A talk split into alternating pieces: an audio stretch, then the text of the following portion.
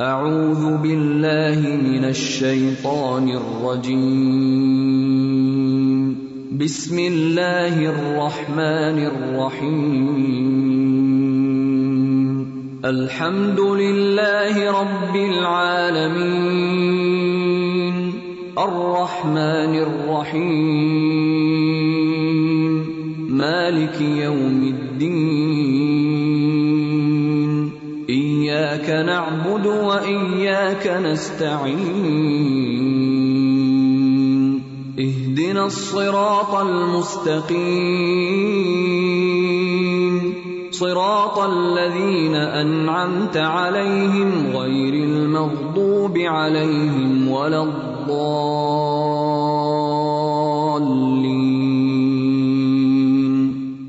السلام علیکم ورحمۃ اللہ وبرکاتہ۔ نحمده ونصلي على رسوله الكريم اما بعد فاعوذ بالله من الشيطان الرجيم. بسم الله الرحمن الرحيم. رب اشرح لي صدري ويسر لي امري واحلل عقدة من لساني يفقهوا قولي. اللہ سبحانہ وتعالی نے آدم علیہ السلام کو پیدا کیا اور ان کی پسلی سے حوا علیہ السلام کو پیدا کیا۔ ان دونوں کا جوڑا بنایا۔ پھر ان دونوں کو دنیا میں بھیجا۔ ان سے پھر بہت سی نسل چلائی۔ دنیا میں بھیجنے کا مطلب اور مقصد بھی بتا دیا کہ کیوں بھیجا جا رہا ہے۔ ایک امتحان کے لیے۔ اللہ تعالی چاہتے تو وہ امتحان ایک کمرے کی شکل میں بھی ہو سکتا تھا، جیسے ہمارے امتحان ہوتے۔ ہیں اور سارے طالب علم ایک جگہ پر بیٹھ جاتے اور سارے انسان بیٹھ کے کوئی پیپر حل کرتے، امتحان ہو جاتا اور پھر آگے چل پڑتے اور وہاں جا کے فیصلہ ہو جاتا۔ لیکن اللہ تعالیٰ نے ایسا نہیں کیا۔ اس نے انسان کو بنایا اور اس کے ساتھ طرح طرح کی خواہشات بھی لگا دی اور اس کے لیے بہت سی ضروریات بھی رکھ دی۔ جب دنیا میں اتارا تو اس وقت بھی فرمایا کہ اس زمین پر تمہیں رہنا ہے، اس میں تمہارے لیے فائدے کی چیزیں ہیں۔ اور پھر ایک وقت کے بعد تمہیں واپس بھی آنا ہے۔ تو انسان جب دنیا میں آتا ہے، سب سے پہلے ایک بچے کی شکل میں، تو اس کی ضرورت صرف کھانا پینا ہوتی، اس کی ضرورت دودھ ہوتی، اس کی ضرورت ماں ہوتی۔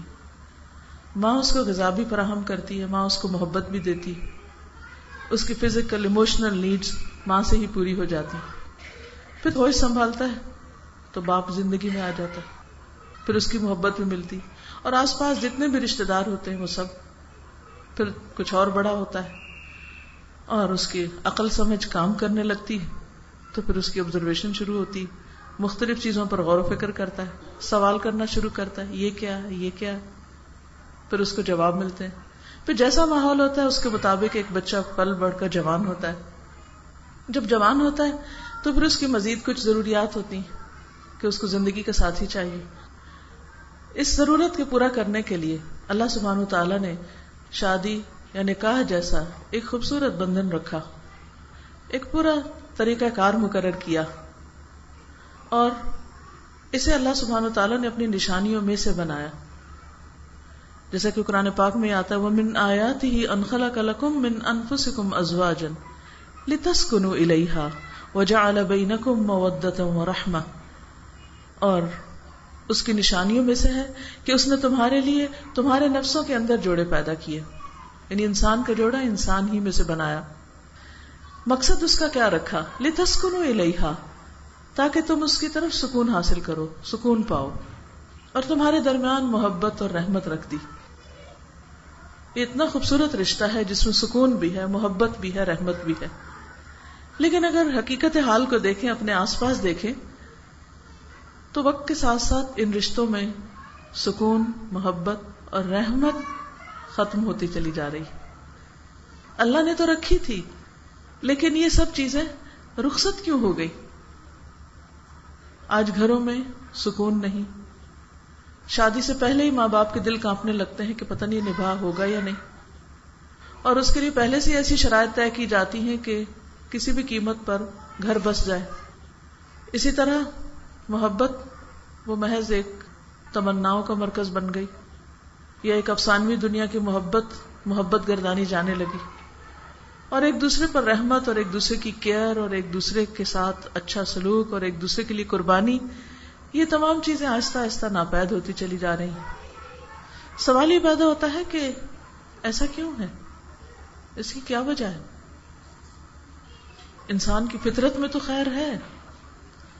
اللہ نے اس کو فطرت سلیم کے ساتھ پیدا کیا ہے۔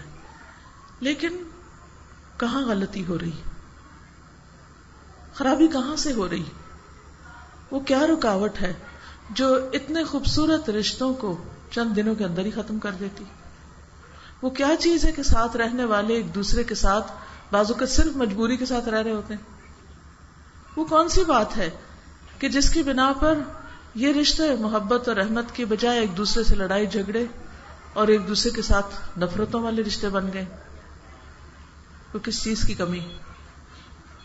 ہم میں سے اکثریت دین کو سمجھتی بھی، قرآن پڑھنے پڑھانے والے بھی ہیں۔ لیکن اس کے باوجود ان ساری چیزوں کا تجربہ بھی کر رہے ہیں۔ اور ان چیزوں کو اپنی آنکھوں سے دیکھ بھی رہے ہیں، مشاہدہ بھی کر رہے ہیں۔ تو اگر غور کیا جائے تو بنیادی طور پر بات یہ ہے کہ ایک ہوتا ہے علم انفارمیشن کسی بھی چیز کے بارے میں جان لینا۔ وہ پڑھنے سے بھی آتی، سننے سے بھی آتی۔ اور ایک ہوتا ہے علم کا نور، ہدایت کا نور۔ وہ نور جو دل کے اندر اترتا ہے، تو انسان کو بصیرت نصیب ہوتی۔ انسان کے اندر سوچ سمجھ پیدا ہوتی۔ اس کے نفع نقصان کے معیار بدلتے۔ ہیں اس کے اندر لینے کی بجائے دینے کی سوچ پیدا ہوتی۔ اس کے لیے دنیا سے زیادہ آخرت اہم ہو جاتی۔ یہ نور، یہ روشنی کیسے ملتی؟ یہ علم پر عمل کرنے سے ملتی۔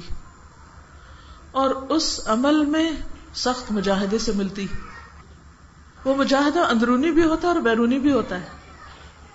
انسان کے اندر بھی ایک کشمکش ہوتی ہے، اندر بھی ایک لڑائی جاری ہوتی ہے۔ اور بیرونی طور پر معاشرے کے ساتھ بھی ایک کشمکش چل رہی ہوتی۔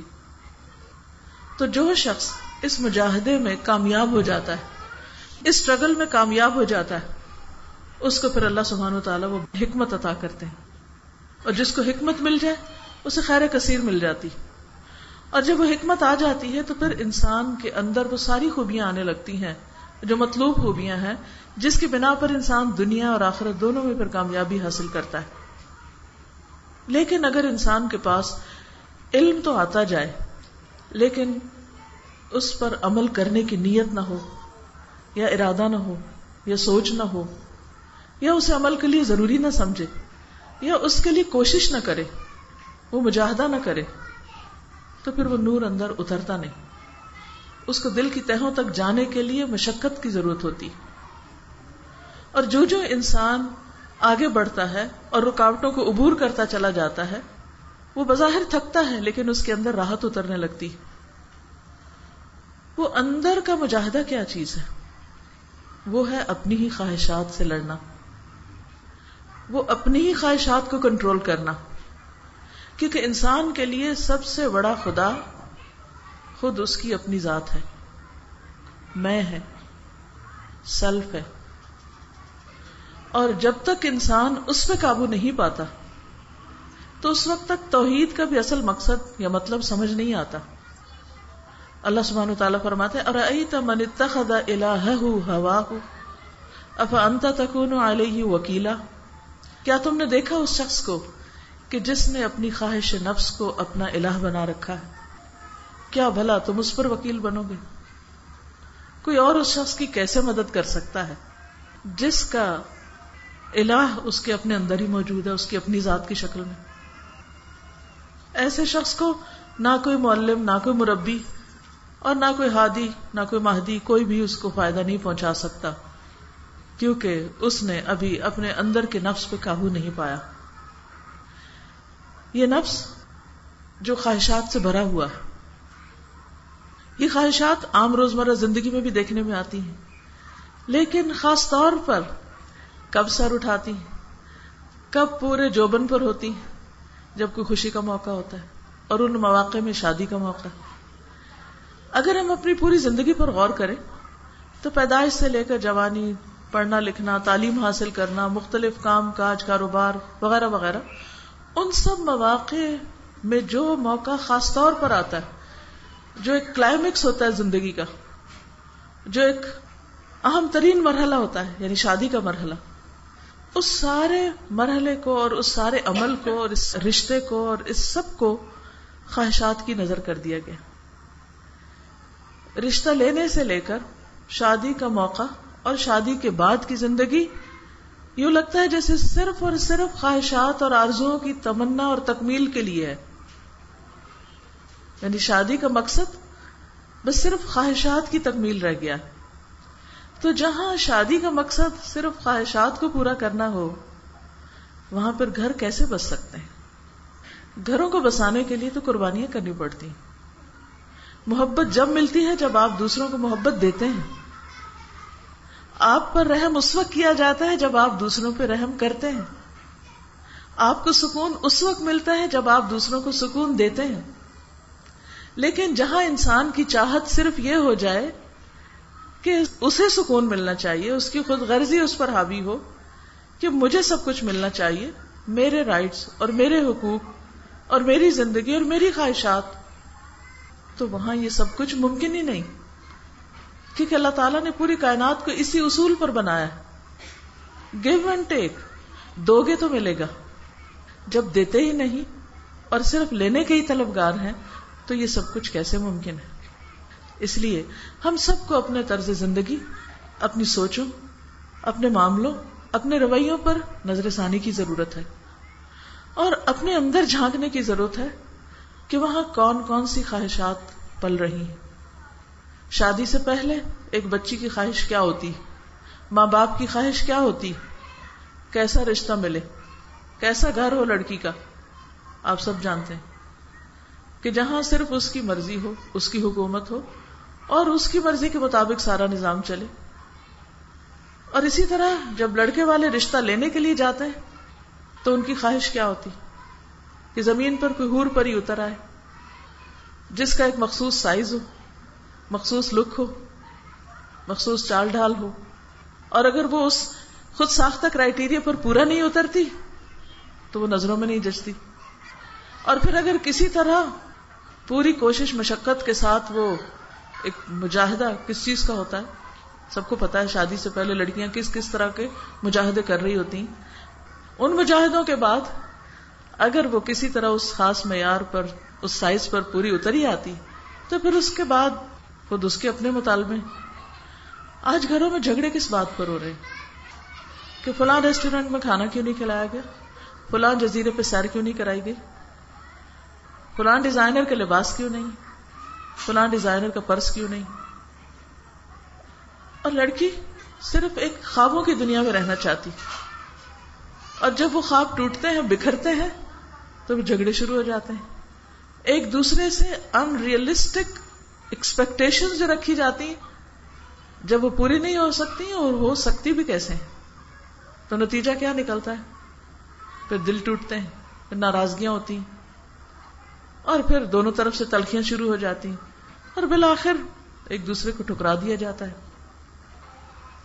ایک وقت تھا، کچھ زیادہ دور نہیں ہے وہ وقت، کہ جب لڑکیوں کی شادی ہوتی تھی، اس میں زیور کپڑا سب کچھ تھا، لیکن ان سب چیزوں کے ساتھ خواہشات کی اتنی بھرمار نہیں تھی۔ تمنا اور امیدوں کے محل بہت اونچے نہیں تھے۔ اب ہو کیا رہا ہے کہ جب خواتین کی، عورتوں کی جیسے بنی اسرائیل کی عورتوں کی خواہشات تھیں، جس کی وجہ سے بنی اسرائیل میں زوال آیا۔ اور وہ خواہشات زائد ضرورت زینت کا اختیار کرنا تھا۔ جو زوال کا باعث بنا، آپ سب پڑھے لکھے لوگ ہیں، آپ کو معلوم ہے۔ وہی چیز جب ہمارے اندر آ گئی ہے، تو یہی زوال کا باعث ہے۔ اس کا نقصان کیا ہوا ہے؟ کہ مرد دن رات کمانے میں لگے ہوئے مال اکٹھا کرنے میں لگے ہوئے وہ جائز ہے یا ناجائز، حلال طریقے سے آ رہا ہے یا حرام سے؟ اس کی کسی کو پرواہ نہیں۔ کل پرسوں کے اخبار میں پڑھ رہی تھی کہ انیس خرب روپے کی کرپشن ہوئی ہے ایک سال کے اندر۔ یعنی پیسہ حکومت کے خزانے سے چرا لیا گیا۔ کون ہے چرانے والا؟ کو باہر سے آ کے چرا گیا؟ وہ ہمیں میں سے ہیں جنہوں نے لوٹ مار کی۔ جب اپنے ہی ملک کو لوٹ رہے ہیں ہم، صرف اپنی ذاتی خواہشات کی تکمیل کے لیے۔ تو پھر خیر و برکت اس مال سے کہاں آ سکتی؟ پھر اس سے رحمت گھروں میں کہاں سے آ سکتی؟ پھر خوشیاں کہاں سے آ سکتی؟ پھر ٹائم کہاں سے مرد کے پاس نکلے گا جس نے ایک سے دو اور دو سے تین جابس کرنی؟ اور مختلف طریقے سے پیسہ کمانا ہے کہ اس کے پاس پھر بیوی کے لیے وقت کہاں سے ہوگا؟ بچوں کی تربیت اور بچوں کی دیکھ بھال کے لیے وقت کہاں سے ہوگا؟ بوڑھے ماں باپ کے لیے وقت کہاں سے ہوگا؟ کیونکہ اس کو یہ سارا کچھ حاصل کرنا ہے۔ جو بظاہر تمناؤں کے محلات ہیں، ان کو بنانا ہے اور ان کی تکمیل کرنی۔ اس میں سب سے زیادہ اہم رول ہم خواتین کا ہے۔ جب تک ہم اپنی ضروریات منیمم نہیں کرتے، جب تک ہم اپنی خواہشات کو نیچے نہیں لاتے، اس وقت تک بات نہیں بنے گی۔ قرآن مجید کے اندر خواہشات کے بارے میں جو کچھ کہا گیا ہے، اس کا تھوڑا سا تذکرہ کروں گی۔ اللہ سبحانہ تعالیٰ فرماتے ہیں افر من اتخذ الہہ ہواہ؟ وأضله الله على علم وختم على سمعه وقلبه وجعل على بصره غشاوة. بھلا آپ نے اس شخص کے حال پر بھی غور کیا جس نے اپنی خواہش نفس کو الہ بنا رکھا ہے؟ بس اسے اپنی خواہش پوری کرنی ہے، اس سے کوئی غرض نہیں کہ کیسے، کہاں سے، کس طرح، نہیں، اسے جو چاہیے جیسا کپڑا چاہیے، جیسا کھانا چاہیے، جیسی سیر چاہیے بس اس کو وہی چاہیے جو اس کے دل میں ہے۔ تو اس شخص کے حال پر بھی تم نے غور کیا، جس نے اپنی خواہش نفس کو الہ بنا رکھا ہے، اور اللہ نے علم کے باوجود اسے گمراہ کر دیا۔ اس سے کوئی فرق نہیں پڑتا کہ آپ کے پاس کتنی بڑی ڈگری ہے، اور کتنا قرآن آپ نے زبانی یاد کیا ہوا، اور کتنی حدیثیں آپ کو یاد ہیں، اور کتنے بڑے بڑے فتوے آپ دے سکتے ہیں۔ اللہ زبان و تعالیٰ فرماتے ہیں، جو شخص خواہش نفس کو الہ بنائے گا، اللہ اسے علم کے باوجود گمراہ کر دے گا۔ اس کے کان اور دل پر مہر لگا دی، اس کی آنکھ پر پردہ ڈال دیا۔ اللہ کے بعد اب کون ہے جو اسے ہدایت دے سکے؟ کیا تم غور نہیں کرتے؟ سوچتے نہیں؟ دیکھتے نہیں؟ نبی صلی اللہ علیہ وسلم نے فرمایا، مجھے تمہارے متعلق ان گمراہ کن خواہشات سے سب سے زیادہ اندیشہ ہے، جن کا تعلق پیٹ اور شرم گاہ سے ہوتا ہے۔ اور اپنی مرضی پر چلنے کی گمراہی کا بھی اندیشہ ہے۔ دین کیا کہتا ہے؟ والدین کیا کہتے ہیں؟ شوہر کیا چاہتا ہے؟ رشتے دار کیا کہتے ہیں؟ لوگ کیا کہتے ہیں؟ نہیں، مجھے اس سے غرض ہے کہ میری مرضی کیا ہے؟ میرا دل کیا چاہتا ہے؟ مجھے خوشی کس چیز سے حاصل ہوتی؟ نبی صلی اللہ علیہ وسلم نے فرمایا، تین چیزیں ہلاک کرنے والی اور تین چیزیں نجات دینے والی۔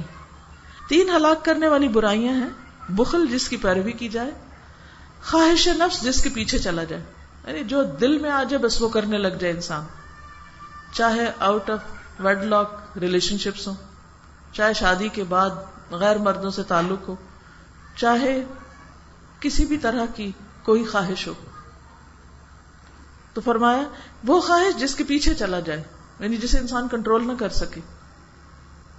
اور اس راہ پر آنکھیں بند کر کے، کان بند کر کے چل پڑے۔ اور خود پسند ہونا، یہ ان میں سب سے زیادہ شدید ہے کہ اپنی غلطی نظر نہ آنا، صرف دوسروں میں اب نکالنا۔ اور تین نجات دینے والی نیکیاں یہ ہیں، خلوت اور جلوت میں اللہ کی خشیت، اللہ کا ڈر، اللہ کا خوف، فقر اور غنا میں میانہ روی۔ تھوڑا ہے یا زیادہ اعتدال کی زندگی۔ اور غزب اور رضا میں عدل۔ کسی کے خلاف غصہ ہو، نفرت ہو، انتقام ہو، پھر بھی انصاف کی بات کرے انسان۔ عام طور پر آپ دیکھیے کیا ہوتا ہے۔ اگر ساس کو بہو پہ غصہ آ گیا یا بہو کو ساس کے خلاف کوئی چیز دل میں آ گئی یا شوہر بیوی کو ایک دوسرے کے بارے میں، تو عموماً خدا خوفی نہیں رہتی، کوئی تقوی نہیں ہوتا۔ کیا ہوتا ہے؟ ایک دوسرے پر الزام تراشی شروع ہو جاتی۔ اور بعض اوقات سچ سے آگے جھوٹ کا سہارا لے کر ایک دوسرے کو بلیم کیا جاتا ہے۔ حیرت ہوتی ہے اس وقت مجھے کہ اتنا کچھ جاننے کے باوجود بھی ایک انسان اتنا جاہل ہو سکتا ہے کہ دوسرے کے اوپر ایسے ایسے جھوٹے الزام لگائے اور ایسی ایسی حرکتیں کرے کہ اس سے شیطان بھی پناہ مانگے۔ ایسا کیوں ہوتا ہے؟ یہ اس وقت ہوتا ہے جب انسان صرف اپنی خواہش پوری کرنا چاہتا ہے، صرف اپنی رائے کو درست کہتا ہے، صرف اپنے آپ کو ہی ٹھیک سمجھتا ہے اور ظلم کرتے ہوئے مظلوم بن جاتا ہے۔ یعنی بعض ایسے واقعات سننے اور دیکھنے میں آتے ہیں کہ انسان خود دوسرے کے ساتھ زیادتی کر رہا ہوتا ہے۔ مثلا ایک بیوی میاں کے ساتھ زیادتی کر رہی ہوتی اس کا حق نہیں دے رہی ہوتی۔ اور پھر ساتھ اس کو بلیم بھی کر رہی ہوتی ہے۔ یا اسی طرح شوہر بیوی کے ساتھ زیادتی کر رہا ہوتا ہے۔ اس کا حق دے نہیں رہا ہوتا۔ یا اس کو چیٹ کر رہا ہوتا ہے۔ اور پھر اس کے بعد مظلوم بھی بن جاتا ہے۔ یہ کیوں ہوتا ہے؟ یہ اس وقت ہوتا ہے جب انسان اپنے اوپر اپنے رب کو نگران نہیں سمجھتا۔ اور اس کی آنکھوں پر اور اس کے کانوں پر اور اس کے دل پر پردہ پڑ چکا ہوتا ہے۔ کتنے لوگ ایسے ہیں جو اپنی خواہش نفس کو پورا کرنے میں لگ جاتے ہیں۔ یعنی حلال سے ہے یا حرام سے؟ اب مثلاً خواہش کو پورا کرنے کا ایک راستہ نکاح ہے۔ لیکن کتنے ہی لوگ ایسے ہیں جو نکاح کے بغیر اپنی خواہشات پوری کر رہے ہیں۔ تو حرام راستوں سے خواہش پوری کرنے کا انجام کیا ہے؟ ان کے لیے جہنم کے سوا کچھ نہ ہوگا۔ کیونکہ حقیقت یہ ہے کہ جو شخص اپنی خواہشات کو کنٹرول نہیں کر سکتا اور ان کو پورا کرنے میں حلال اور حرام کی فکر نہیں کرتا اور صرف آنکھیں بند کر کے اس پہ چلتا چلا جاتا ہے نہ وہ کسی کی سنتا ہے، نہ کسی سمجھانے والے کی، نہ کسی بتانے والے کی، نہ کسی نصیحت کرنے والے کی۔ اور اس کو یہ بھی نظر نہیں آتا کہ دنیا میں اس کے لیے کیا کیا نقصان ہے، اس کے اولاد یا اس کی بیوی یا اس کے گھر والے یا اس کا پورا خاندان کس طرح رسوا ہو سکتا ہے؟ اگر وہ اس کی پرواہ نہیں کرتا تو پیچھے کیا ہوتا ہے؟ صرف ایک خواہش۔ تو سب کی زندگیوں کو داؤ پہ لگا دینا، سب کی عزتوں کو داؤ پہ لگا دینا، صرف اور صرف اپنی خواہش پوری کرنے کے لیے، اپنے مال کو لٹا دینا، عزت کو لٹا دینا، ہر چیز کو رسک پر لے آنا، صرف ایک خواہش پوری کرنے کے لیے۔ اس سے نقصان دہ سودا کیا ہو سکتا ہے؟ اس لیے ہم سب کو اس بات کے بارے میں سوچنا چاہیے، غور و فکر کرنا چاہیے کہ ہمارے ایک دن کا پورا ٹائم ٹیبل؟ اس میں کہاں کہاں ہم صرف اپنی خواہش نفس کے پیچھے چل رہے ہوتے ہیں؟ ہماری زندگی کا طور طریقہ اور خصوصاً ہمارے شادی بیاہ اور پھر ہمارے باہمی تعلقات، شوہر بیوی کے باہمی تعلقات، والدین اور بچوں کے باہمی تعلقات رشتے داروں کے ساتھ تعلقات اور باقی ہمارا پہننا، اوڑھنا، لکھنا، پڑھنا سب چیزیں پوری زندگی کو ریوائز کرنے کی ضرورت ہے کہ ہم کون سا کام محض خواہش نفس کے لیے کر رہے ہیں۔ خواہش نفس کی تکمیل کے لیے کر رہے ہیں۔ اور کون سا کام واقعی اللہ سبحانہ و تعالیٰ نے اس کی اجازت دے رکھی ہے کہ خوبصورت طریقے سے اس خواہش کو پورا بھی کیا جائے، لیکن حلال کے اندر رہتے ہوئے، اللہ تعالی کی دی ہوئی رخصتوں کے اندر رہتے ہوئے اس کی حدوں کو پار نہ کر کے، تو یہ سب کوئی اور ہمیں نہیں بتائے گا۔ ہم میں سے ہر ایک کو اپنا محاسبہ خود ہی کرنا ہوگا۔ اپنا جائزہ خود ہی لینا ہوگا اور جہاں سمجھنا آئے، کسی سمجھ والے سے پوچھنا ہوگا، کیونکہ یہ زندگی صرف ایک بار ملی۔ اس کو ہم تجربات کی بھینٹ نہیں چڑھا سکتے۔ اس میں ہم صرف لا علمی میں نہ سمجھی میں اپنا وقت نہیں گزار سکتے۔ یہ کہہ کے نہیں چھوٹ سکتے او ہمیں تو پتہ ہی نہیں تھا کہ یہ چیز اس میں آتی۔ ہم سب کو حدود کا علم ہے۔ حلال اور حرام، جائز اور ناجائز کا علم ہے۔ ہمیں دیکھنا چاہیے کہ کہیں ہم ان باؤنڈریز کو کراس تو نہیں کر رہے۔ کراس کرنا تو دور کی بات، ان تک جانے کی بھی اجازت نہیں۔ ان کے قریب قریب بھی جانا منع ہے۔ کہ کہیں ایسا نہ ہو کہ ان کو پار کر جائیں۔ اور اللہ کی حفاظت کس کے لیے؟ جو اللہ کی حدود کی حفاظت کرتا ہے۔ نبی صلی اللہ علیہ وسلم نے ابن عباس سے کہا تھا کہ، اے بیٹے، میں تجھے چند کلمات سکھاتا ہوں، تم ان کو یاد رکھو۔ اور اس میں سے پہلا کیا تھا؟ احفظ اللہ یحفظ کا۔ تم اللہ کی حفاظت یعنی اللہ کے احکامات کی حفاظت کرو، اللہ کی حدود کی حفاظت کرو، اللہ تعالیٰ تمہاری حفاظت کرے گا۔ تو دنیا اور آخرت میں اللہ کی طرف سے آنے والی حفاظت اور رحمت ڈپینڈ کرتی ہے کہ آپ اللہ کی قائم کردہ حدود کی حفاظت کس درجے میں کرتے ہیں اور کتنی کرتے ہیں۔ نبی صلی اللہ علیہ وسلم نے فرمایا، اللہ کی قسم میں تمہارے فقر سے نہیں ڈرتا۔ اس سے نہیں ڈرتا کہ تمہارے پاس کھانے کو کچھ نہیں ہوگا۔ لیکن میں اس بات سے ڈرتا ہوں کہ دنیا تم پر کشادہ کر دی جائے گی۔ جس طرح تم سے پہلے لوگوں پر دنیا کشادہ کر دی گئی تھی، تو تم ایک دوسرے سے آگے بڑھنے لگو۔ جس طرح وہ ایک دوسرے سے آگے بڑھنے لگے، اور وہ تمہیں غافل کر دے، جس طرح ان لوگوں کو غافل کر دیا تھا۔ اسی لیے آپ جانتے ہیں کہ حضرت عمر کے زمانے میں جس وقت ایران فتح ہوا اور ایرانیوں کا سونا، چاندی، جواہرات، ہیرے، یہ سب کچھ مدینہ میں پہنچے۔ یعنی چاندی سونے کے ڈھیر لگ گئے۔ وہ قرآن مجید میں ہم پڑھتے ہیں نا والقناطیر المقنطرة من الذهب والفضة۔ تو کبھی دیکھنے کو نہیں ملتے کہ وہ ہوتے کیا ہیں۔ کہ ایسے ڈھیر۔ لیکن جب وہاں کا سب کچھ مدینہ پہنچا، تو لٹرلی وہ ڈھیر لگ گئے۔ کیونکہ ان کے ڈیکوریشن پیسز سونے کے، ان کے کارپیٹس اور ان کے بچھونے اور بہت سی دیگر چیزیں لٹرلی سونے کی تاروں سے بنی ہوئی ہیرے جواہرات سے پر۔ تو عمر رضی اللہ تعالیٰ عنہ کو جب اطلاع دی گئی اس سارے مال کی، تو وہ رونے لگ گئے دیکھ کر۔ اور حکم دیا کہ شام ہونے سے پہلے پہلے اس کو تقسیم کر دیا جائے۔ اور خود جس طرح خالی ہاتھ آئے تھے، اسی طرح خالی ہاتھ واپس گئے۔ اس میں سے کچھ بھی نہیں اٹھایا۔ کس بات پہ رو رہے تھے؟ اسی بات پہ رو رہے تھے۔ کہ اس بات کا ڈر نہیں کہ تم پر فقر آ جائے گا۔ ڈر اس بات پر ہے کہ تم پر دنیا کو شادہ کر دی جائے گی۔ انہیں ڈر اس کا تھا کہ یہ سونا چاندی جب مدینہ والوں میں تقسیم ہوگا اور ہر شخص جب مالدار ہو جائے گا، تو پھر اس مال کے ساتھ جو قباہتیں آتی ہیں، کہیں وہ قباہتیں نہ آنے لگ جائیں۔ اور پھر اصل ڈر جس چیز سے تھا کہ یہ دنیا تمہیں اسی طرح غافل نہ کر دے جیسے اس نے پہلے لوگوں کو غافل کر دیا تھا۔ اور دنیا میں غفلت کے ساتھ جینا، آخرت کو بھول کر جینا، اور صرف دنیا کی خوشیوں کو مد نظر رکھ کر اور دنیا کی نعمتوں کے پیچھے ہی دوڑتے رہنا، یہ انسان کے لیے سب سے بڑا امتحان ہے۔ جب انسان کے پاس نہیں ہوتا تو اس کا دل نرم ہوتا ہے۔ اس کے اندر ایک تکلیف ہوتی ہے جو اسے بار بار اللہ کی طرف رجوع کرنے کے لیے لے جاتی۔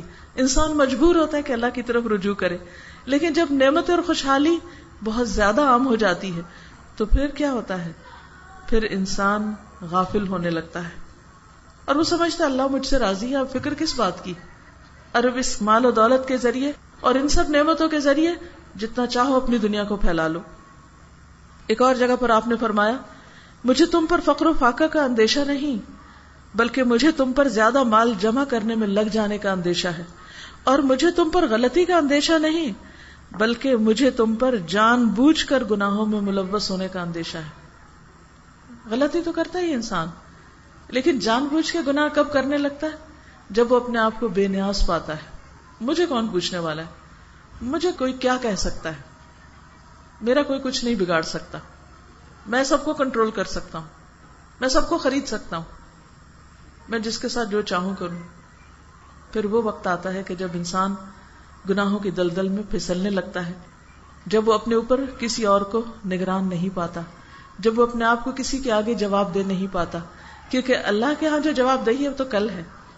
آج دنیا میں بھی بعض لوگوں کے آگے جواب دہی ہوتی ہے، لیکن جب انسان کے پاس بہت کچھ آ جاتا ہے، تو وہ اس احساس سے غافل ہو جاتا ہے۔ اس سے باہر نکل آتا ہے۔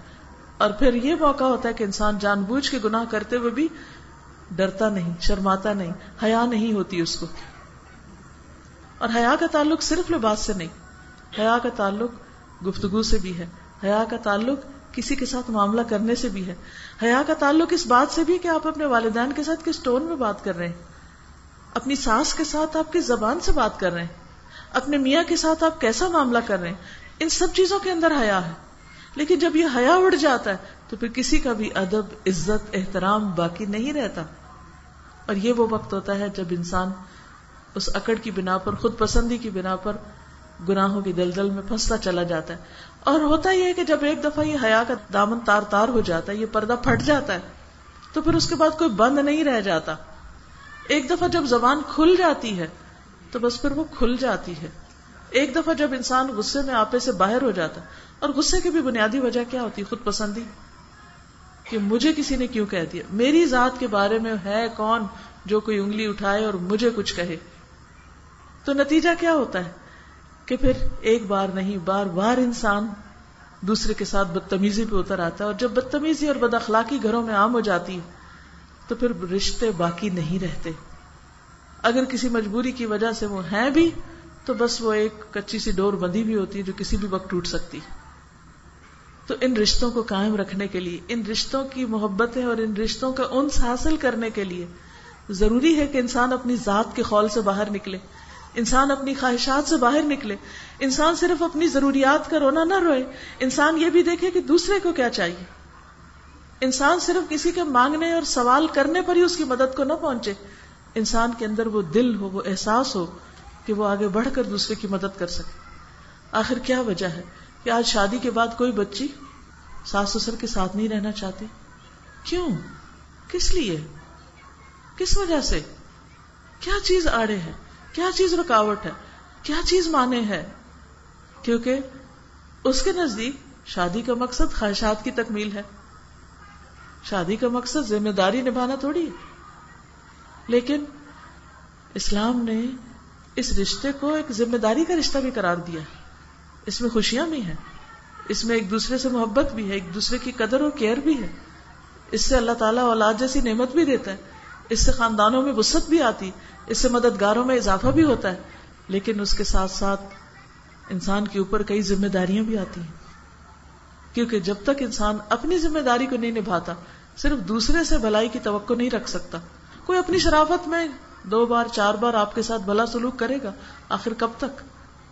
رشتوں کو بنانا آنا چاہیے، دلداری کرنی آنی چاہیے، دوسرے کا دل رکھنا آنا چاہیے۔ اور یہ اس وقت تک نہیں ہو سکتا جب تک انسان قربانی نہ کرے۔ اس وقت تک نہیں ہو سکتا جب تک دوسرے کا دکھ درد محسوس نہ کرے۔ لیکن اگر کوئی اپنی خواہش کے نشے میں مبتلا ہے ایک نشے جیسی کیفیت ہوتی ہے نا، جیسے قوم لوت کے بارے میں آتا ہے، انہیں نہیں اس سے پرواہ تھی کہ فرشتے آئیں یا کون آئے انہیں بس اپنی خواہش سے مطلب تھا۔ تو انہیں کچھ نظر نہیں آیا کہ وقت کا پیغمبر ان کے ساتھ کس زبان میں بات کر رہے اور کتنی تکلیف میں مبتلا ہے ان کے رویے کی وجہ سے۔ انہیں اس کی تکلیف نظر نہیں آئی۔ تو اسی طرح جس شخص کو صرف اپنی خواہش کا ایک نشہ ہوتا ہے، اسے دوسروں کا دکھ درد، اسے بوڑھی ماہ کی کراہیں اور اس کو بچوں کی آہیں اور اس کو خاندان اور رشتے، ان کی کوئی سمجھ نہیں آتی اور نہ وہ ان کی پرواہ کرتا ہے۔ اس لیے بہت ضروری ہے کہ ہم سب خود بھی اور پھر آگے اپنی آنے والی نسلوں کو، اپنے بچوں کو، اور خصوصاً جن کی شادی ہو، ان کو یہ بات اچھی طرح سمجھا دے، ان کی اس پر تربیت کرے۔ اور یہ دو طرفہ معاملہ ہے، لڑکی کے والدین بھی اور لڑکے کے والدین بھی۔ دونوں طرف سے متفقہ طور پر یہ کوشش ہوگی تو گھر بنیں گے، ورنہ طلاقوں کی جو کثرت ہو چکی۔ اور رشتے جس تیزی کے ساتھ ٹوٹتے چلے جا رہے ہیں، وہ ایک شدید قسم کی وارننگ اور ایک بہت ہی خطرناک ٹرینڈ چل پڑا ہے۔ اور اگر اس کی گہرائی میں انسان جائے تو کوئی بڑی بات نہیں ہوتی۔ بہت چھوٹی چھوٹی باتیں، بہت چھوٹی چھوٹی خواہشات بعض اوقات ہوتی ہیں جن کے پورا نہ ہونے پر ناراضگیاں شروع ہو جاتی۔ ہم سب اس وقت ہی غور کریں، مثلا ہم اپنے کسی بھی رشتے چاہے والدین ہیں یا بچے ہیں یا رشتے دار ہیں یا بہن بھائی ہیں یا گھر میں شوہر بیوی، ان سے لاسٹ ٹائم اگر ناراض ہوئے تھے تو کس بات پر ہوئے تھے؟ یا ہمیں اپنے شوہروں سے شکایت ہے تو کس بات پر ہے؟ کون سی چیز ان کی طرف سے ہمارا دل میلا کرتی؟ وہ کون سی چیز ہے جس کی وجہ سے ہمارے دلوں میں ایک غم بھرا رہتا ہے؟ یا ناراضگی، یا نا شکرا پن؟ یعنی خاص طور پر خواتین کے لیے ایک بہت بڑی مشکل ہے جس کی طرف نبی صلی اللہ علیہ وسلم نے نشاندہی کی تھی۔ کہ ان کے جہنم میں جانے کی ایک وجہ کیا بتائی گئی؟ کہ وہ شوہروں کی ناشکری ہوگی یہ سب کچھ ہونے کے باوجود بھی خوش نہیں۔ خوش نہیں۔ سوچے کیا چیز ناراض کیے ہوئے۔ کون سی بات؟ کس چیز پہ ناراضگی؟ اور اگر اینالائز کریں اور کرے دیں ڈگ کریں تھوڑا سا، تو پتا چلے گا بس چھوٹی سی بات تھی کوئی۔ جو پوری نہیں ہو وہ دل میں رکھ لی، اس کے بعد ایک اور ہو گئی، تو وہ ایک اور اس پہ اضافہ ہو گیا ہے ایک اینٹ اور لگ گئی اس پہ، ایک اور لگ گئی، ایک اور لگ گئی، اور پھر وہ دل سخت ہو گیا، اور پھر پرواہی نہیں رہی، اور بے حسی تاری ہو گئی، اور ٹھیک ہے، گھر ٹوٹتا ہے یا بنتا ہے، اور پھر ہوتا پتا کیا، جب گھروں میں خوشیاں نہیں ملتی نا، گھروں میں سکون نہیں ملتا، پھر لوگ کہاں تلاش کرتے؟ باہر تلاش کرتے۔ اور پھر اس بات کی پرواہ نہیں رہتی کہ باہر جہاں سے سکون مل رہا ہے یا وقتی طور پر جذبات کی تسکین ہو رہی ہے، یا کوئی خوشیاں مل رہی ہیں، وہ حلال ہے یا حرام ہے جائز ہے یا ناجائز ہے، پھر اس کی بھی پرواہ نہیں رہتی۔ بیوی کیا ہے؟ گھر میں ہے، بچوں کو پالنے کے لیے، لیکن افیئرز باہر ہیں۔ یا باہر جو کچھ دیکھتے ہیں، وہ بیوی میں ڈھونڈتے ہیں۔ یہ شوہر کی طرف سے کہاں مشکل آتی ہے کہ وہ باہر جو کچھ دیکھ رہا ہے، وہ چاہتا ہے وہ سب کچھ اس کو بیوی کے اندر ملے۔ جو اس کو وہاں نہیں مل پاتا، تو پھر وہ اپنی تسکین باہر کرنا چاہتا ہے۔ یہ طریقہ کار کہاں لے جائے گا امت کو؟ اگر گھروں کی یہی حالت رہی۔ اور پھر آپ دیکھیے کہ ایسے گھروں میں جہاں ہسبینڈ وائف کے درمیان ہر چھوٹی بڑی بات پہ کانفلکٹ ہی کانفلکٹ ہے، وہاں بچوں کی تربیت کیا ہوگی؟ وہ بچے سیکھیں گے کیا؟ اگر شوہر اور بیوی ایک دوسرے کا احترام نہیں کرتے، وہ دس لیکچر سنے احترام پر، وہ احترام کرنا سیکھ ہی نہیں سکتے۔ وہ احترام نہیں کرنا جانے گے، کیونکہ انہوں نے گھر میں دیکھا ہی نہیں احترام ایک دوسرے کا۔ اگر ایک بہو ساس کے ساتھ بدتمیزی کر رہی، اور اس کے بچے دیکھ رہے ہیں کہ بزرگوں کے ساتھ یہ سلوک کیا جا رہا ہے، تو ان بچوں کو اگر ماں الگ بٹھا کے کہے بھی، بیٹا، ماں باپ کی عزت کرتے بچے کبھی نہیں سیکھیں گے عزت کرنا۔ اگر ماں خود کسی بیمار کی گھر میں کیئر نہیں کر رہی، تو بچے یہ کیئر کہاں سے کرنا سیکھیں گے؟ بچوں کو تو ایک رول ماڈل چاہیے۔ ان کو تو عملی مثالیں چاہیے۔ یہ عملی مثالیں صرف اس وقت قائم ہو سکتی ہیں جب ہم ہر قیمت پر اپنے اخلاق کو، اپنے رویے کو، اپنے معاملے کو درست رکھنے کی کوشش کریں گے۔ دوسرا کیا کرتا ہے؟ وہ اس کا معاملہ ہے۔ ہمیں اچھا کرنا ہے۔ اور ہو سکتا ہے کہ آپ کی اس قربانی کی قدردانی اللہ سبحان تعالیٰ اس طرح کرے کہ آپ کو اگر کسی ایک طرف سے شکایت ہے تو دوسری طرف سے آپ کے لیے خوشیاں خوشیاں آ جائیں۔ آپ کے لیے رحمتیں ہی رحمتیں ہو جائیں۔ کیونکہ دنیا تو بہرحال ایک امتحان ہے نا، جیسے شروع میں میں نے عرض کیا کہ اللہ نے امتحان کے لیے بھیجا ہے۔ اور یہ سارے امتحان کے ٹیسٹ ہیں۔ جتنے رشتے ہیں، جتنے پیارے ہیں، وہ سارے امتحان ہیں۔ محبتیں بھی امتحان ہیں اور نفرتیں بھی امتحان ہیں۔ کسی چیز کا ملنا بھی امتحان ہے اور کسی چیز کا چلے جانا بھی امتحان ہے۔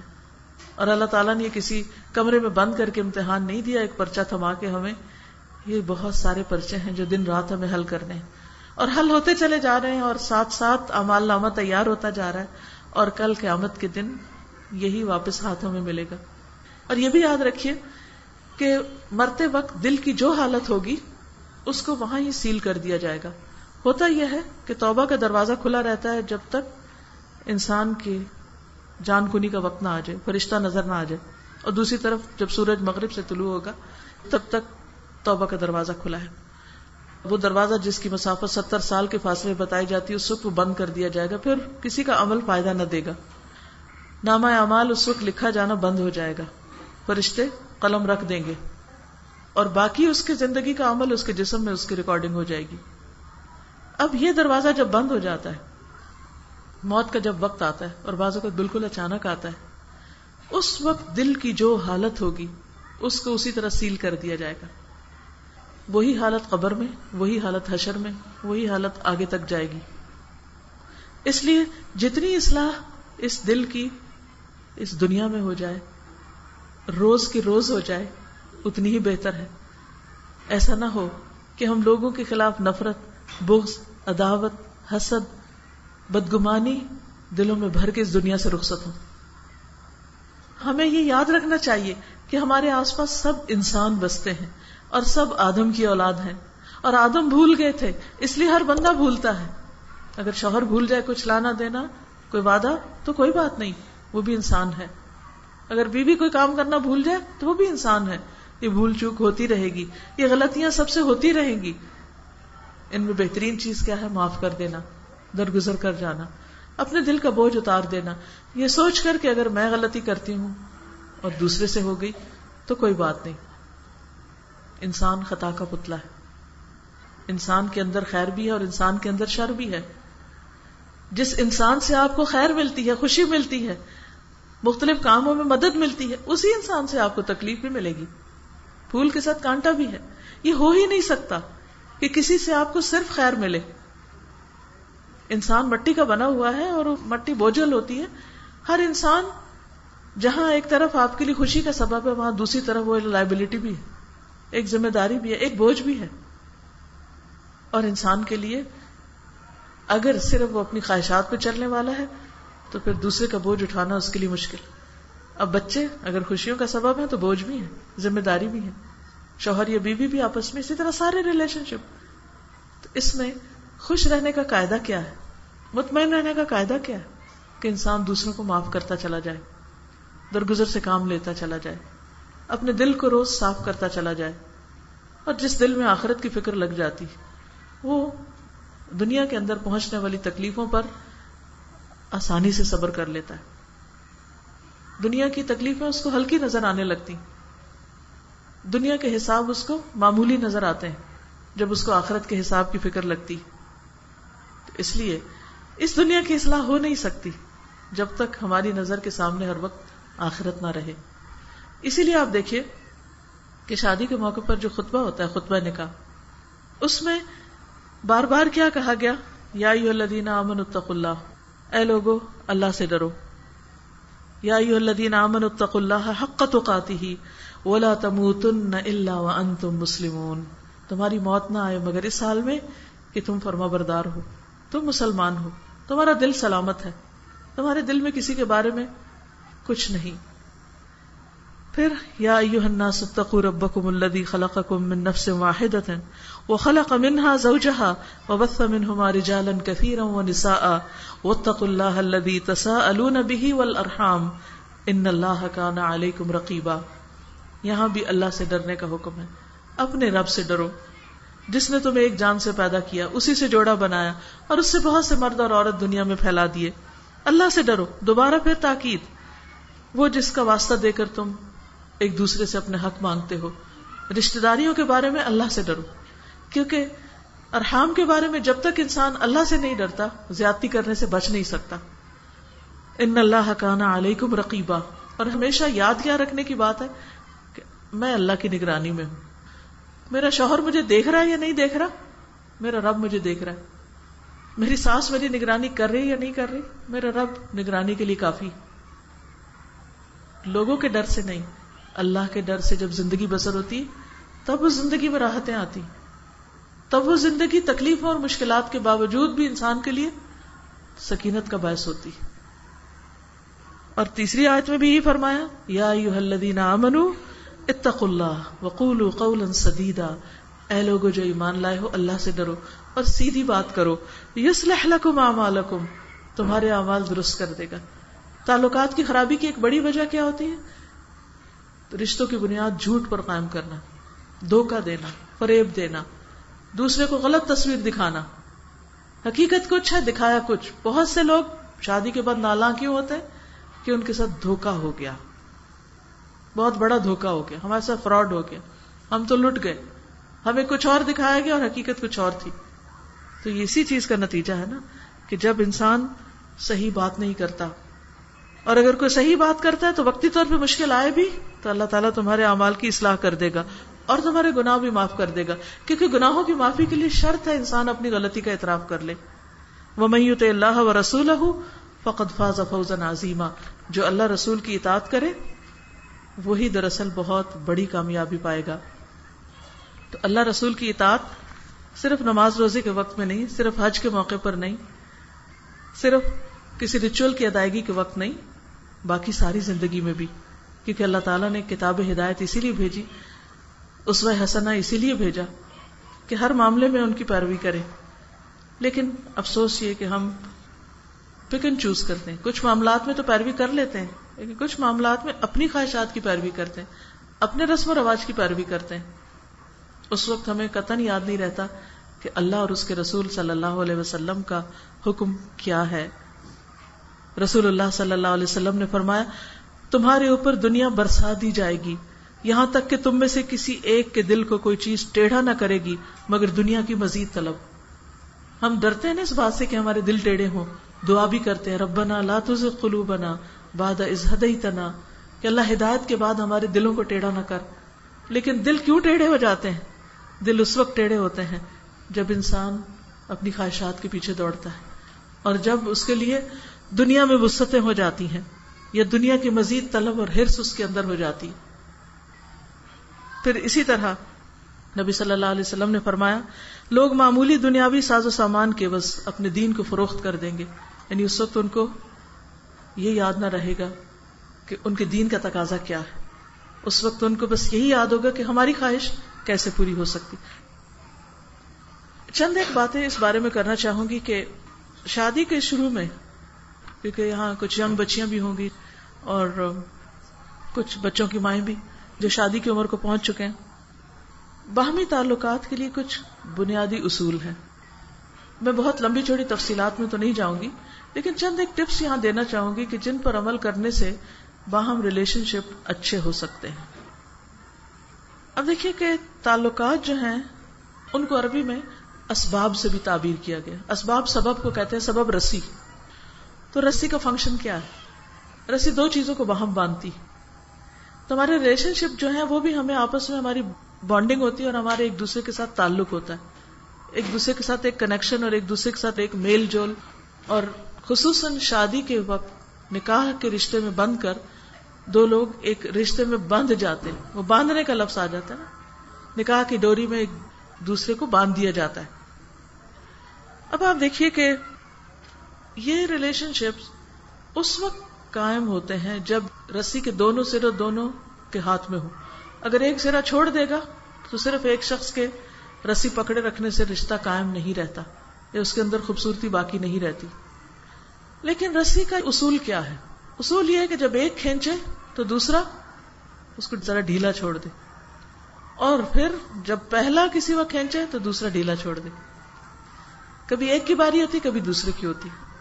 امیر معاویہ سے کسی نے یہی پوچھا تھا کہ آپ کے عوام کے ساتھ اچھے تعلقات کا راز کیا ہے؟ تو نے کہا کہ میرے اور ان کے تعلقات ایک رسی کی طرح ہیں۔ جب وہ کھینچتے تو میں ڈیلی چھوڑ دیتا ہوں۔ اور کبھی میں کھینچتا ہوں تو ان کی طرف سے رسپانس بہتر آتا ہے۔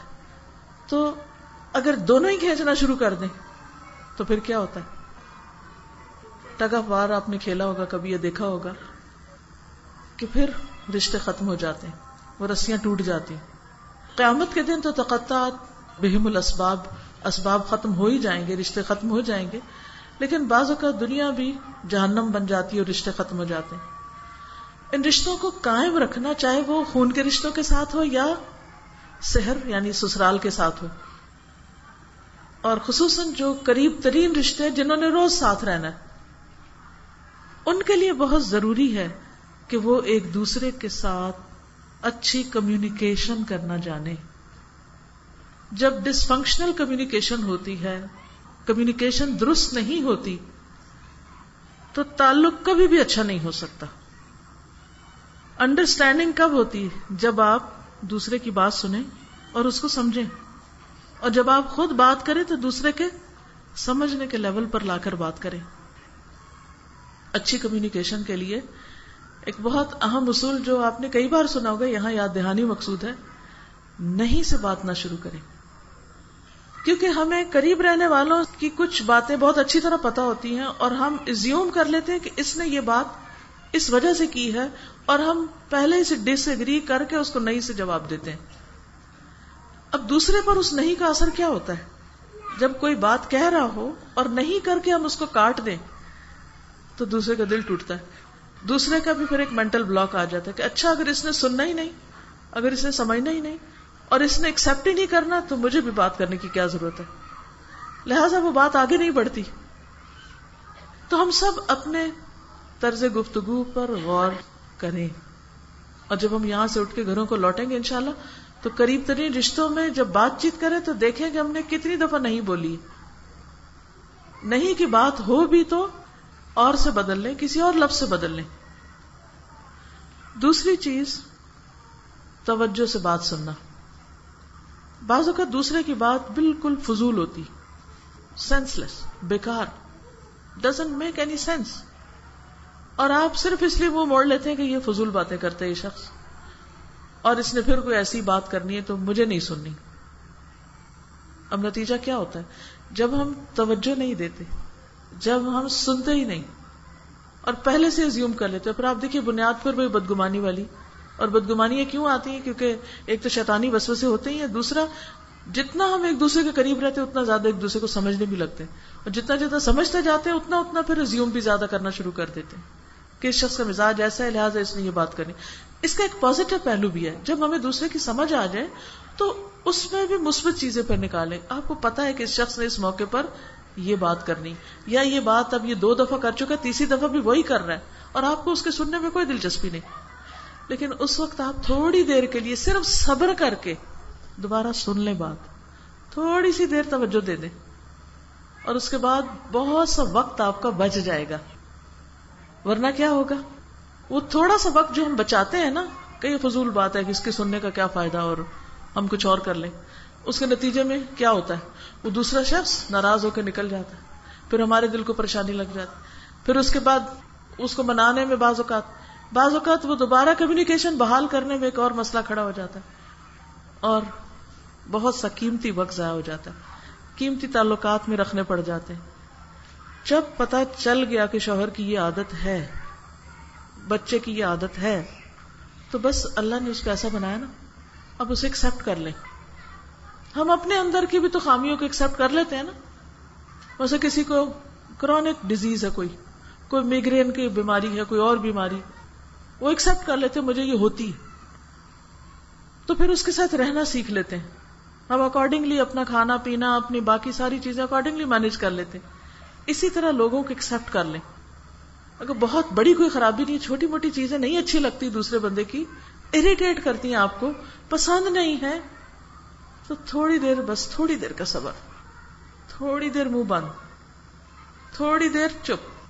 اور اس کے بعد اللہ اس صبر کا آپ کو دنیا میں بھی ریوارڈ دے گا۔ اور دوسری بات یہ کہ اللہ ہر چیز پہ قادر ہے۔ کیوں نہیں دعا کر لیتے؟ کیونکہ دوسرا شخص بھی ہمیشہ ایک حال پہ نہیں رہتا۔ اس کے حالات بھی بدلتے رہتے ہیں۔ اور ان بدلتے حالات میں وہ خیر کی طرف بھی جا سکتا ہے۔ تو اچھی امید رکھیں۔ آپ کے سمجھانے یا آپ کے بتانے سے کوئی نہیں سمجھ رہا تو دل تو اللہ کے ہاتھ میں ہے۔ اللہ سے مانگے کہ اس کا دل بدل دے، اس کی عادت بدل دے۔ تاکہ ہم اچھی طرح رہ سکیں ایک دوسرے کے ساتھ۔ یہ دن خوش اسلوبی سے گزر جائے اور ایسا ممکن ہے۔ کچھ بعید نہیں۔ محبتیں نفرتوں میں بدل جاتی ہیں۔ نفرتیں محبتوں میں بدل جاتی ہیں۔ دل اللہ کے ہاتھ میں ہے۔ کبھی وہ ایک جگہ پر نہیں رہتے۔ کسی چیز کو فار گرانٹیڈ نہ لیں۔ کہ اب ایک دفعہ شوہر محبت کرنے لگ گیا تو آپ کی ہر بدتمیزی بد اخلاقی پر وہ محبت ہی کرتا چلا جائے گا۔ کتنی محبتوں کی شادیاں چند دنوں میں ہی نفرتوں میں بدل جاتی ہیں۔ دل بدل گئے نا، کیوں بدلے؟ دل بدلنے والی چیز ہے۔ تو اگر کوئی اچھے سے برے کی طرف پلٹ جاتا ہے تو اس سے اچھائی کی طرف بھی لوٹ سکتا ہے۔ تو اللہ سے اچھی امید رکھیں، دعائیں کرتے رہیں۔ لیکن اپنے عمل میں کیا تبدیلی لانی ہے؟ کہ نان سینس بات کے لیے بھی پیشنس پیدا کر لیں۔ سن لیں۔ اور اس طرح سنیں جیسے آپ کو پتہ ہی نہیں۔ آپ کو پہلی دفعہ پتہ چل رہا ہے۔ یا بڑی کو قیمتی بات پتہ چل رہی۔ تو اس سے انشاءاللہ دوسرے کی دلداری ہو جائے گی۔ دل رکھا جائے۔ کیونکہ اس بیچاری کی سمجھ اتنی ہے نا۔ اتنی ہے اس کی سمجھ۔ یہی سوچ ہے۔ اس کا بیک گراؤنڈ یہی ہے۔ اس کی تربیت ہی اس انداز پہ ہوئی ہے۔ اس کو بدلنے میں وقت لگے گا۔ اب اس وقت سر پکڑ کے بیٹھ نہیں جانا چاہیے اور اپنے آپ کو کوسنا نہیں چاہیے کہ میری تو قسمت پھوٹ گئی اور میرا پالا کس سے پڑ گیا اور یہ کیا ہو گیا میرے ساتھ اور ایک ہنگامہ کھڑا کر دیں۔ نہیں۔ اس کے لیے بھی خیر مانگے اور کوشش کرتے رہیں۔ پھر کیا ہے؟ ایک اور چیز جو تعلقات خراب کرتی ہے، وہ غلط وقت میں بات کرنا۔ بات آپ کی بالکل درست ہوگی، لیکن اس کے کرنے کا وقت درست نہیں ہوگا۔ اس کے نتیجے میں خرابیاں پیدا ہوتی ہیں۔ ایک شخص بھوکا ہے، مثلا شوہر ہے، بھوکا ہے، کھانا بھی تیار ہے سب کچھ۔ لیکن آپ کو اپنی کوئی پڑی ہے، کوئی آپ کو خیال آ گیا، کوئی بات یاد آ گئی اور آپ نے پہلے وہ سنانی ہے۔ اب اس وقت اس کا سارا دھیان کھانے کی طرف ہے۔ اور آپ اس کو کچھ، اور پھر آپ رونے بیٹھ جائیں کہ اس کو تو مجھ سے محبت ہی نہیں ہے۔ اس کو میری پرواہ نہیں کہ میں کس قدر پریشانی میں مبتلا ہوں اور اس کو اپنے کھانے کی فکر، اپنے بیٹوں کو ہی دیکھ لیں۔ بازو کا تو ان کو جلدی کھانے کی عادت ہوتی آپ کو جلدی کھانے کی عادت نہیں۔ اب شادی ہوئی ہے۔ کھانا رکھا ہے، وہ پانچ منٹ میں کھا کے فارغ ہو گیا اور آپ اسی پہ رونے لگ جاتے ہیں کہ اس کو پرواہ ہی نہیں کہ میں کھا رہی ہوں اور یہ میرا ساتھ نہیں دے رہا۔ یہ کھانے میں ساتھ نہیں دے رہا، یہ فلاں چیز میں ساتھ نہیں دے رہا۔ کیونکہ بعض اوقات خواتین کی عادت کیا ہوتی ہے کہ ان کو ایک بنا بنا ہیرو ملے اور وہ ہیروئن کی طرح اس کے ساتھ رہ سکے۔ وہ ہر ناز نخرے اٹھاتا رہے اور یہ جو چاہیں کریں، لیکن اس کو بالکل صحیح انسان ہونا چاہیے۔ بعض آتے کسی بھی وجہ سے پڑ جاتی۔ اب آپ کو نظر آ گیا ہے کہ یہ کوئی معیاری طریقہ نہیں ہے ایک کام کے کرنے کا، لیکن اب صبر سے ہی کام لینا ہوگا۔ اب اس کی درستگی میں وقت لگے گا۔ اور بہت سی عورتیں اپنی سمجھ، محبت، حکمت کے ساتھ شوہروں کی بڑی بڑی بگڑی ہوئی آتے درست کر لیتی اور کامیاب زندگی بسر کرتی۔ تو ریڈی میڈ چیزوں کی عادت نہ ڈالیں۔ ریڈی میڈ خامد نہیں ملے گا، آپ کو بہت باخلاق کو بہت سی چیزیں آپ کو بھی سکھانی پڑیں گی۔ اور صرف زبان کے لیکچر سے نہیں، طرز عمل سے۔ آپ چاہتی ہیں آپ کی بات توجہ سنی جائے تو آپ اس کی بات توجہ سے سن لیں۔ اور غلط وقت میں بات نہ کریں۔ نہ سے بات نہیں کریں۔ پھر اگر وہ کوئی بات کر رہا ہو اور بہت لمبی کر دے تو انٹرپٹ نہ کریں۔ تھوڑی دیر اور، تھوڑا سا صبر اور۔ ابھی ختم ہو جائے گی، پھر آپ کی باری آ جائے گی۔ کیونکہ بائی نیچر عورتیں زیادہ بولتی ہیں۔ اور ایک ریسرچ کے مطابق دن میں پتہ نہیں کتنے ہزار لفظ انہوں نے بولنے ہی بولنے ہوتے اور اس کی ایک وجہ ہے نا کہ بچے انہیں کو دیکھ دیکھ کے بولتے ہیں، ان سے بولنا، شوہر سے بولنا، ادھر سے ادھر۔ اب عورت کے اندر ایک بولنے کی جیسے خواہش کہہ لیں نا، کہ میں بولوں اور کوئی سنتا جائے۔ شوہر بازو کا کم گو ہوتے ہیں۔ وہ نہیں جب بولتے، بے چینی شروع ہو جاتی اور وہاں سے تعلق خراب ہو جاتا ہے۔ اور پھر یہ نہیں دیکھتے کون سا موقع کون سا نہیں۔ اور ہم آدھی بات سنی اور اس کو کاٹ دیا۔ یہ ایسے جس کو پانی پینے لگے، اس کے منہ سے کھینچ لے تو اس سے دوسرا جو ہے، نفسیاتی دھچکے کا شکار ہوتا ہے۔ اور جب وہ بار بار اس کو دھچکا لگتا ہے آپ کی طرف سے، تو پھر اس کا دل کھٹا ہو جاتا ہے۔ اس سے پرہیز کرنا ہے۔ پھر اسی طرح یہ ہے کہ بعض لوگ بہت فارمل باتیں کرتے ہیں، بس ایک ڈسٹینس رکھ کے۔ ہسبینڈ وائف میں یا قریبی رشتوں میں ڈسٹینس نہیں چلتے۔ بہت تکلف سے بنا بنا کے اور صرف ایک ڈسٹینس رکھ کے بات نہیں کرے۔ دل سے بات کرے۔ صرف فارمل وے میں بات نہیں کرے۔ چلو، شوہر سے تو پھر بھی کوئی دل کی کر لیتے ہیں۔ عموماً کیا ہوتا ہے؟ ساس سے یا اور جو آس پاس کے رشتے دار ہیں، ان سے ایک فارمیلٹی سی ہونے لگتی۔ اس بیریئر کو توڑے۔ اتنا بھی انفارمل نہ ہو جائے کہ آپ دوسروں کی زندگی مداخلت شروع کرتے، لیکن دل سے نکلی ہوئی بات دلوں پہ اثر کرتی ہے۔ اگر آپ دل سے حال پوچھیں گے تو دوسرے کے بھی دل میں جا کے آپ کی قدر ہوگی۔ پھر اسی طرح بعض لوگ شاؤٹ کرنے لگتے ہیں۔ بعض لوگ کا لہجہ اونچا ہوتا ہے۔ تو کوشش کریں کہ اگر آپ کے گھر میں یا پیچھے شاؤٹنگ کی عادت ہے تو اس کو تھوڑا کنٹرول کر لیں۔ نرمی سے بات کریں۔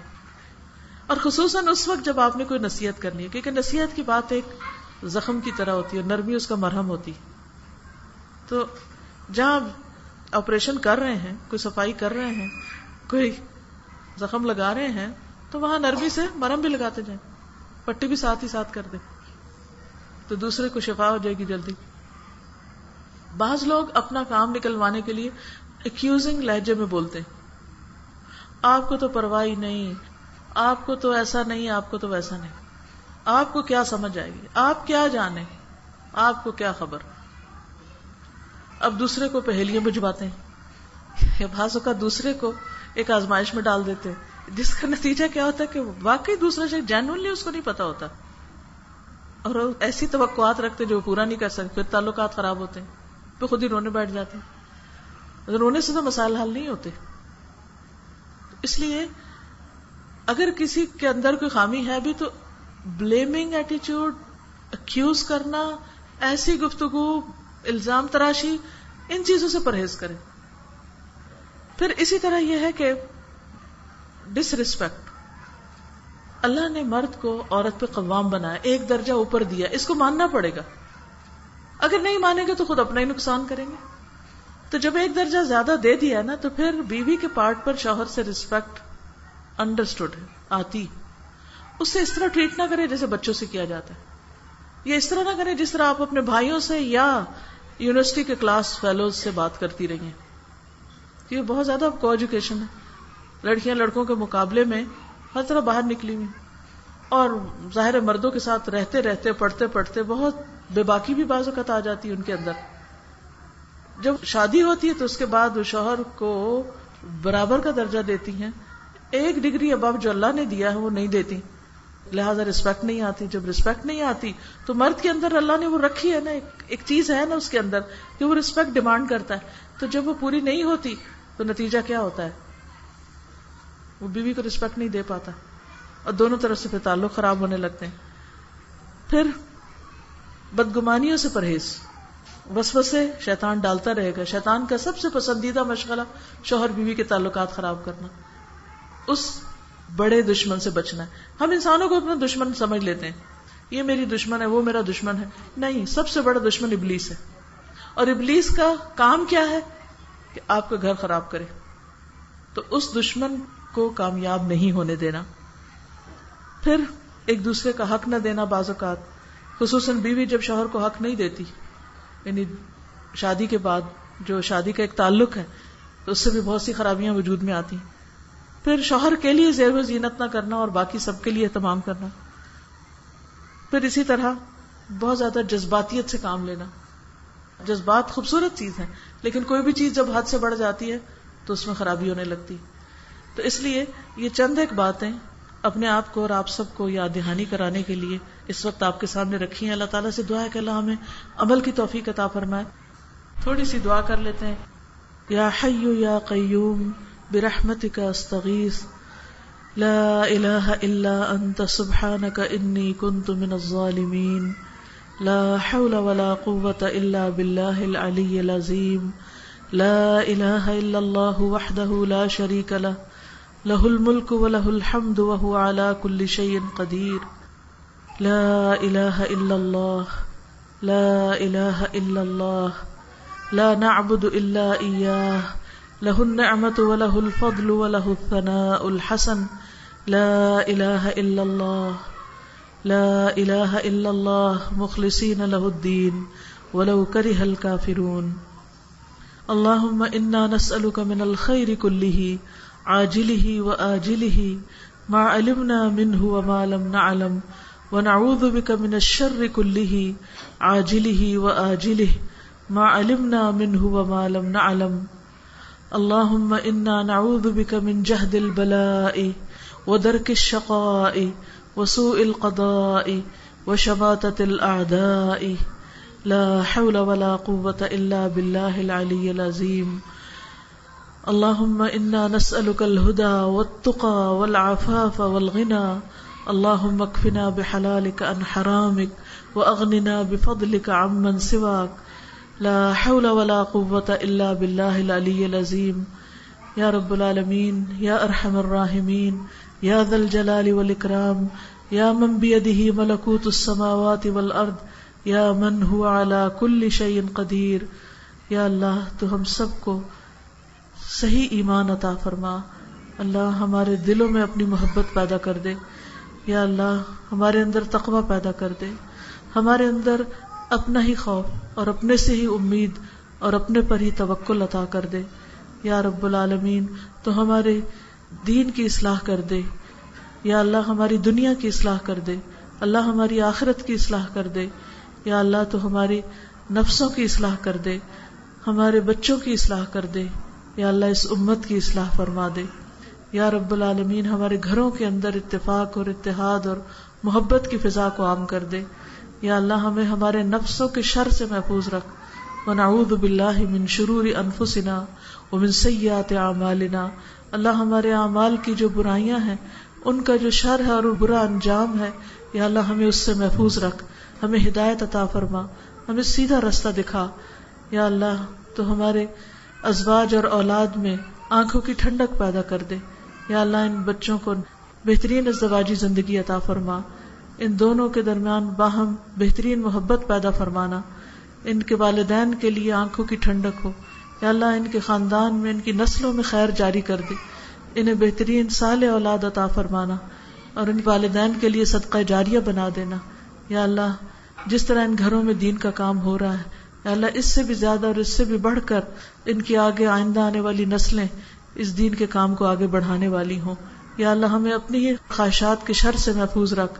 یا اللہ، ہماری برائیوں اور ہمارے برے اخلاق اور ہمارے برے اعمال اور احوال کی اصلاح کر دے اور ہمیں ان کے شر سے محفوظ رکھ۔ یا اللہ، اس گھر پر بھی اپنی خیر و برکت نازل فرما۔ ان پر بھی اپنی رحمت نازل فرما۔ جتنے لوگ آئے ہیں، ان سب کا آنا اور اکٹھے ہونا خیر و بھلائی کے ساتھ ہو۔ یہاں سے خیر ہی سمیٹ کر جانے والے ہوں۔ یا رب العالمین ہماری آج کی اس محفل میں جو باتیں تو نے ہمیں کرنے کی توفیق دی، ہمیں اس پر عمل کی توفیق عطا فرما۔ یا رب العالمین، ہمارا انجام اچھا کرنا، ہمارا انجام ان لوگوں کے ساتھ نہ ہو کہ جو باتیں تو کرتے ہیں لیکن کرتے کچھ نہیں۔ یا اللہ، جو علم تمہیں ہمیں عطا کیا ہے، اس پر عمل کرنے والا بنا دے۔ ہمیں بہترین اخلاق عطا فرما، بہترین اعمال کی توفیق دے، بہترین اخلاص عطا فرما۔ یا اللہ، ہمارا اٹھنا، بیٹھنا زندگی موت، جینا، مرنا، ہر چیز صرف اور صرف تیرے ہی لیے ہو جائے۔ یا رب العالمین، جو دعائیں ہم نے مانگی ہیں تو ان کو بھی قبول فرما۔ جو مانگنے سے رہ گئی ہیں، انہیں بھی اپنی رحمت سے ہمیں، جس بھی خیر و بھلائی کی دنیا اور آخرت میں ہمیں ضرورت ہے، ہمیں نصیب فرما۔ ربنا تقبل منا۔ اللہ سب بیماروں کو صحت عطا فرما۔ سب دکھی لوگوں کے دکھ دور فرما۔ سب پریشان حالوں کی پریشانی دور فرما۔ یا اللہ، سب کچھ تیرے ہی ہاتھ میں صرف تیرے ہی در پر آئے، صرف تجھ سے مانگتے ہیں، صرف تیری ہی مدد چاہیے۔ یا اللہ تو اپنی رحمت نازل فرما۔ ربنا تقبل منا انك انت السميع العليم وتب علينا انك انت التواب الرحيم وصلى الله تعالى على خير خلقه محمد وعلى اله واصحابه واهل بيته اجمعين برحمتك يا ارحم الراحمين الہی آمین۔ سبحانك اللهم وبحمدك اشد اللہ اللہ اللہ انت استخر و اطوب السلام علیکم و رحمۃ اللہ وبرکاتہ